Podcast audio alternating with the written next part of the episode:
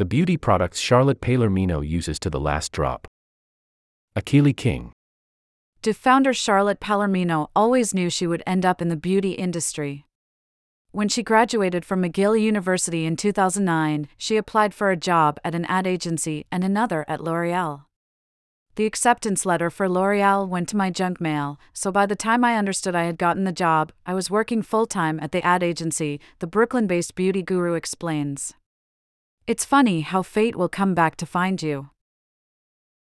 After almost a decade of working at Cosmopolitan magazine, where she launched its Snapchat Discover, and later on a tech role at Snapchat, she began dreaming up the concept of Dieux. I saw how there was transparency needed not only in the tech industry, but also when it came to products, she says. My curiosity about all things cannabinoids and what they can do for the skin kicked off to Palermino adds. When she isn't creating viral TikToks and Instagram reels on topics from debunking natural deodorant myths to French pharmacy obsessions or launching best selling products like the Forever Eye Mask, Palermino makes sure to set aside time for self care. For her, that means meditating, listening to podcasts, and moisturizing her face and body. Things that don't really have to do with consumption or output are incredibly important to me because instead of the ephemerality of adding to my cart or keeping my brain constantly distracted with creating content, I'm engaging with my community or creating something that's feeding me mentally or physically, she says. That grounding is key to staying in a happier place. Here, Palermino's AM routine. 7 o'clock, I wake up and meditate for 20 minutes. 7:30, I have coffee as soon as I leave bed. I usually bring it to the bathroom with me and sip on it while I get ready. 7:35, I start by splashing my face with water or using an essence. Right now, I'm using regular water as New York tap water is elite. 736, I follow with a serum while my skin is still slightly damp. I use Deliverance from my brand, Dieux, as it's calming but also has great peptides to plump out skin and niacinamide. 738, for my eye serum, I use Jordan Samuels Eye Gel. I like eye gels, as I think they hydrate the area well. 739, I like using the Violet underscore FR Boom Boom Milk. I'm all about thirst trapping hydration into the skin. I like how it makes my skin look and feel. It's a bit rich for an essence, it has oils and emollients, so I like to use it after my serums. 741 For moisturizer, I like using Instant Angel. It's my favorite. While my skin is still damp, I'll go in with it. 743 I love Korean sunscreens like Beauty of Joseon. I'm also a fan of Krave's relaunched Beet the Sun and Black Girl sunscreen. I usually rotate among these. 746 I usually put on the Talika Lipocils water resistant mascara. It's a constant in my routine because it makes my lashes look long and stay curled all day. For my brows, I usually use Half Magic's Incredible Brow Gel. Also, Glossier's Boy Brow is a classic for a reason. 747 For a skin tint, I like using Rose Inc.'s Tinted Serum. 748 I'm obsessed with Violet underscore FR's Bisou Blush in Louise. To finish, I love using Merit's highlighter in Lush. $18. $23. $23 at Amazon.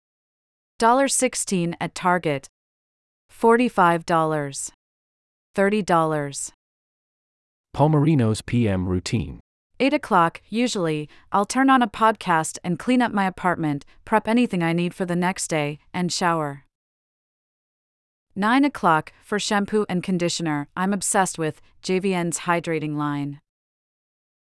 9:20 After showering and slathering myself in a glycerin and rosewater mixture I make, I put on a rich cream and then Vaseline on top where there are dry spots. 9:26 I'll then go under a red light mask for 20 minutes. Love. My, Dermalux, and Saluma Pro. While I'm doing this, I usually listen to some podcasts. A few I'm into. Right now are the Food Heaven podcast, Reset with Liz Tran, Noble Blood, Maintenance Phase, The Ezra Klein Show, Hard Fork. The list goes on. This is my time to catch up on anything I wanted to listen to that day. 947 After this, I'll do my skincare, which is just Deliverance, eye gel, and then Instant Angel with Vaseline on top. A few times a week, I'll do tretinoin either before or after Deliverance. On the weekend, I'll typically do a glycolic acid peel, usually Dermalogica. On the hero product in her routine. Instant Angel, for my skin type? The perfect moisturizer. Obviously, I have bias. My co founder Joyce de Lemos made it, and I am incentivized to sell it, as it's my brand. But prior to this, I was using SkinCeuticals Triple Lipid, and Joyce did the patent on that moisturizer too. While our moisturizer is not the same as triple lipid, the way it uses fatty acids, lipids, ceramide analogs, and humectants to quench the skin. It's my everyday product, no matter what. I'm currently egg freezing, and my normally resilient skin is temperamental and prone to sensitivity. A tip if your moisturizer doesn't seem to sink in, dampen it slightly prior to application. It helps tremendously, especially when you have dry, husky skin. On the beauty marketing ploy that makes her cringe. Greenwashing and the idea that a product is more safe because it's natural or has a designated marketing term. If you aren't doing additional testing or clarifying why your products are more safe, it's misinformation. On how she'd like to see it change. More transparency across the industry, whether it be filters used, transparency around cosmetic work done with models and influencers, or just the reality of what skincare and beauty can actually do so people who participate in the industry don't feel like they're failing for being human. A cream won't turn back the clock 20 years, why are we setting that up as the standard of success? In short, more honesty generally would be appreciated. On beauty and TikTok. I can't stand the filters. It's so normalized, and we're comparing ourselves against an augmented reality that we can't achieve in our day to day life. The long term implications concern me. But aside from this, I love the creativity of makeup creators and the genius of science creators. I learned so much on that app, but you also have to be discerning and sometimes check sources and citations. On the ingredient that's overhyped. Anything that's positioned to add collagen to the skin but doesn't get past the stratum corneum or that first layer. Collagen doesn't add collagen, it just moisturizes. You need to protect or stimulate collagen in order to have an effect. Also, I find anything that positions itself as a retinol alternative, like bakuchiol, is not comparable. This isn't to say it isn't a great ingredient, it's just not retinol, and brands are trying to market it as a gold standard ingredient. Lots of skincare products are overhyped. The exception is sunscreen, that one can't ever be hyped enough. On the ingredient she avoids at all costs. Essential oils that are too strong. Again, it all depends on the dose.